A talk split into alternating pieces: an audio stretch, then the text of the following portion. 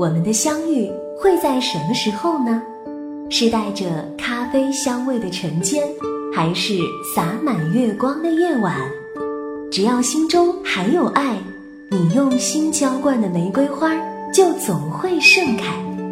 这是来自 B 六一二星球的宇宙电台，主播汪小雨和小王子一起等你，等你聆听，聆听。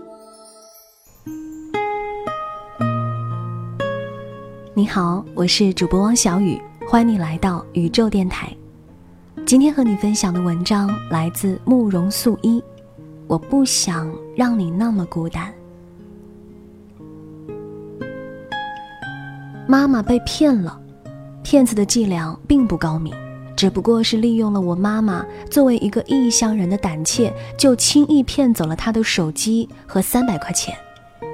被骗后，妈妈的神色几天来都木木的，眼睛不敢直视我，像做错了事的孩子。小的时候，我不小心打破了家里的一只碗，就是这种表情。看他怯怯的眼神，我不忍埋怨，只得安慰他说：“没事儿，不就一部破手机和三百块钱吗？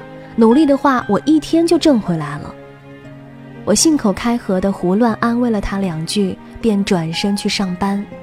还没出门，只听到一阵压抑的却又撕心裂肺的哭声，我简直不敢相信自己的耳朵。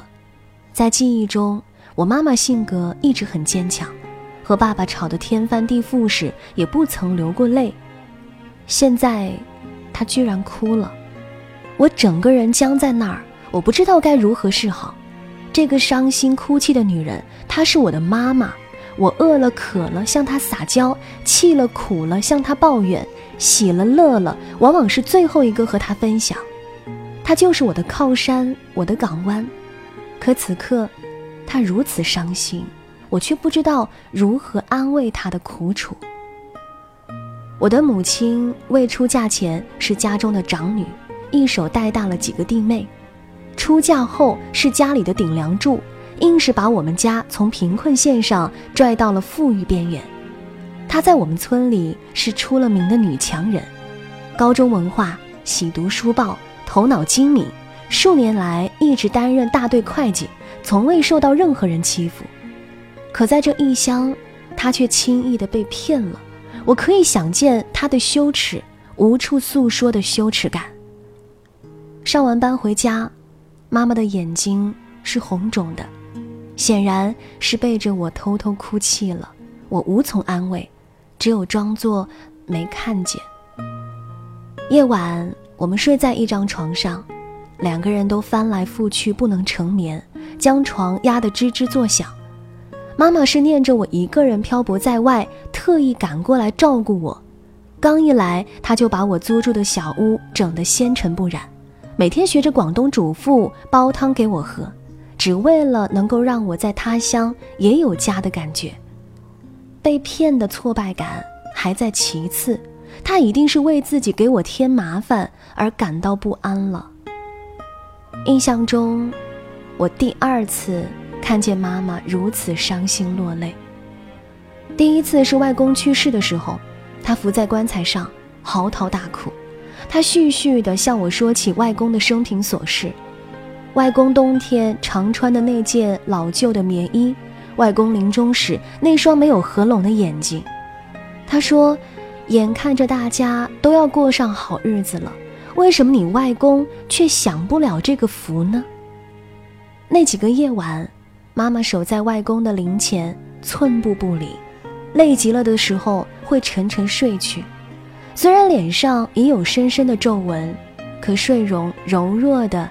像个孩子，我夜晚起来总会记得去给他盖一床薄被。是从那次开始，我才开始意识到，在我眼中一贯强悍的妈妈，也有脆弱无助的时候。这次异乡被骗的经历，又让妈妈重温那种无助的感觉，所以她才会在夜深辗转反侧吧。祸无双至，祸不单行。第二天，突然发现租的房子停电了，房东说电费已缴。我拿着根筷子在电闸那里乱戳了一阵，家里还是一片黑暗，不知道线路出了什么故障，我无力地倒在床上。妈妈自告奋勇地叫来了保安，保安又叫来了电力工人，总算把电路修好，只是短路造成跳闸而已，小的不能再小的问题，只是我们无力解决。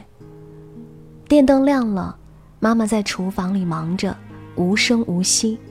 我抱歉地站在她身后，抱歉地喊了一声“妈妈”，并无多话。我可以想象，不会说普通话、听不懂白话的她，费了多少口舌才叫来保安，而我，只会倒在床上哼哼唧唧。饭菜的香渐渐从厨房传来，妈妈的背影。在灯下，居然有几分佝偻。这个我世界上最亲近的女人，她会一天天老去衰弱，有一天她会恢复成婴儿的状态，喜欢生气，需要人的照顾。我的眼泪一下子掉了下来。从那天开始，我决定好好的珍惜上天赐予我们母女相处的时间，学着去疼她、爱她。就像他这么多年来一直疼我、爱我那样。尽管工作还是很忙，我开始抽时间陪妈妈去买菜，仔细地挑选着水灵灵的白萝卜和嫩生生的小白菜，为几毛钱和菜贩讨价还价。我每次都想买一堆回去，妈妈却说菜要吃新鲜的，就得每天来买。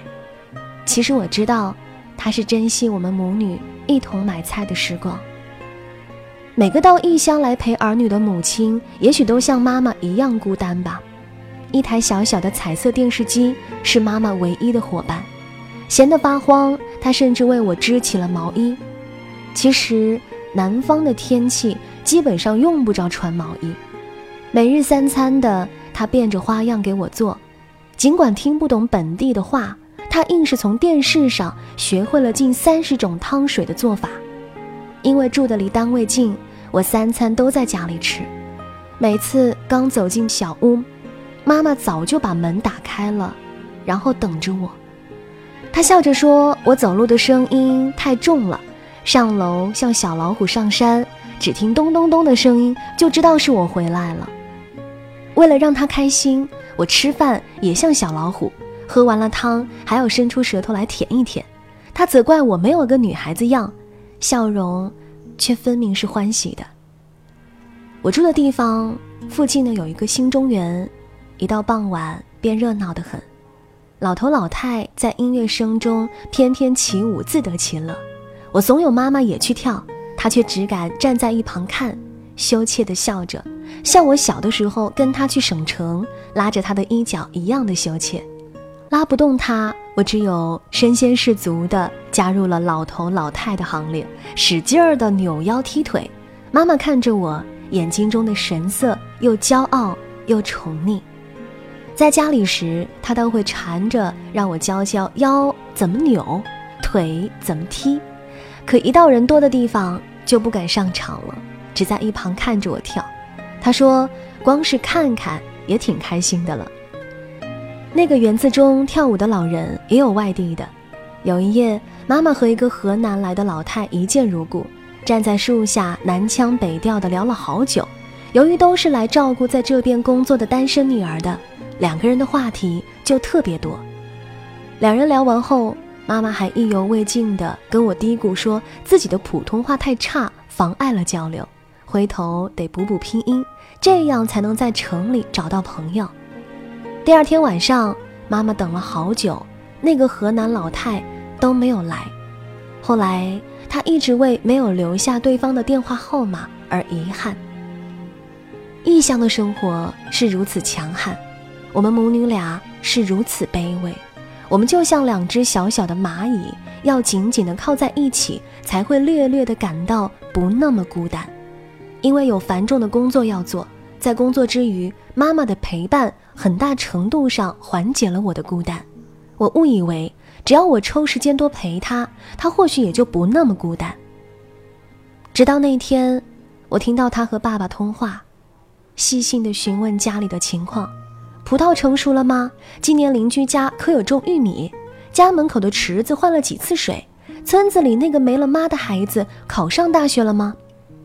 我这才知道，他的心，他的根都在家乡的那个小山村里。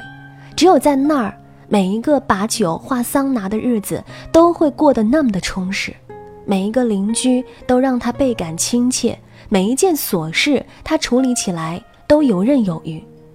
只有在那儿，他才可以回复到自信、快乐和强悍的模样。我决定让他回家，偷偷的为他买了回家的火车票，在他停留在这个城市的最后几天中，陪他逛了一次商场，去了一次孙中山故居，买了几次菜，跳了几次舞，买了大包小包的衣物零食送他上车。临上车时，妈妈突然眼红红的问我：“是不是我做的不好，所以你要我回去呢？”我忍住眼泪。拼命的摇头，递给他一个手机，他惊喜的接过，哟，这和我以前用的那个一模一样。我说，就是你的那个，我托公安局的朋友抓住了那个骗子弄回来的。他如释重负的笑了。在火车上，他细看这个手机，会发现我说了谎，我哪有那么通天的本事找回他被骗的手机呢？但我相信他是不会揭破这个谎言的。他想从我这儿得到的，一直都只是我的爱和信赖。手机失而复得，证明她仍然是我心中强悍的妈妈，是我心中不变的靠山。火车就要开动了，他絮絮地叮嘱我在外面要一切当心，说一个人撑不住了就打电话叫他过来。过两年等我成家了，他就过来给我带小孩儿。火车开动了，他微笑的脸越来越模糊。我向前奔跑着，大声地向他喊出：“妈妈，多保重！”火车轰隆隆的声音掩盖了我的喊声。这样也好，我从来都羞于表达自己的感情，但这一刻，我终于说出了我的心声。我只是不想让你那么孤单，我知道，你也是。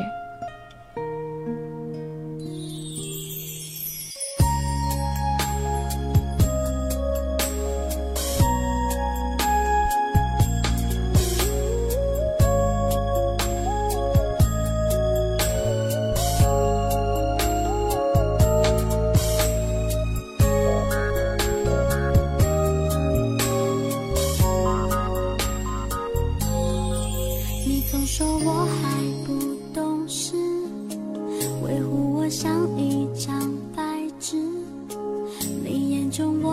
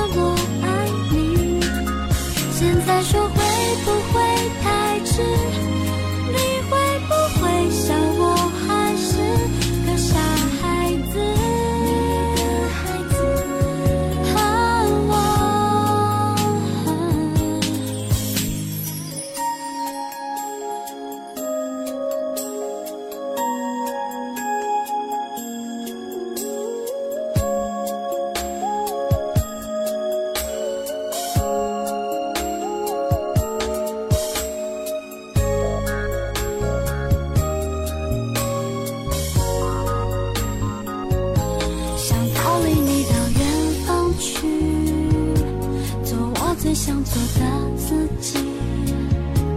当我陷落在人群里我最想念的人是你。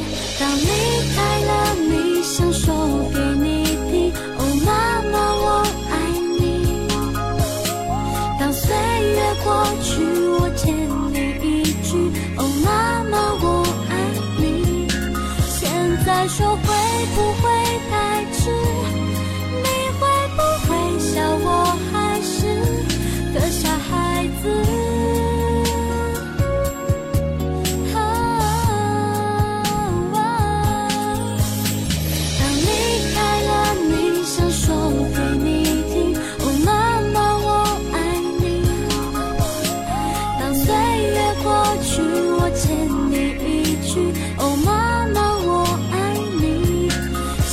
再说会不会太迟？你会不会笑我还是个傻孩子？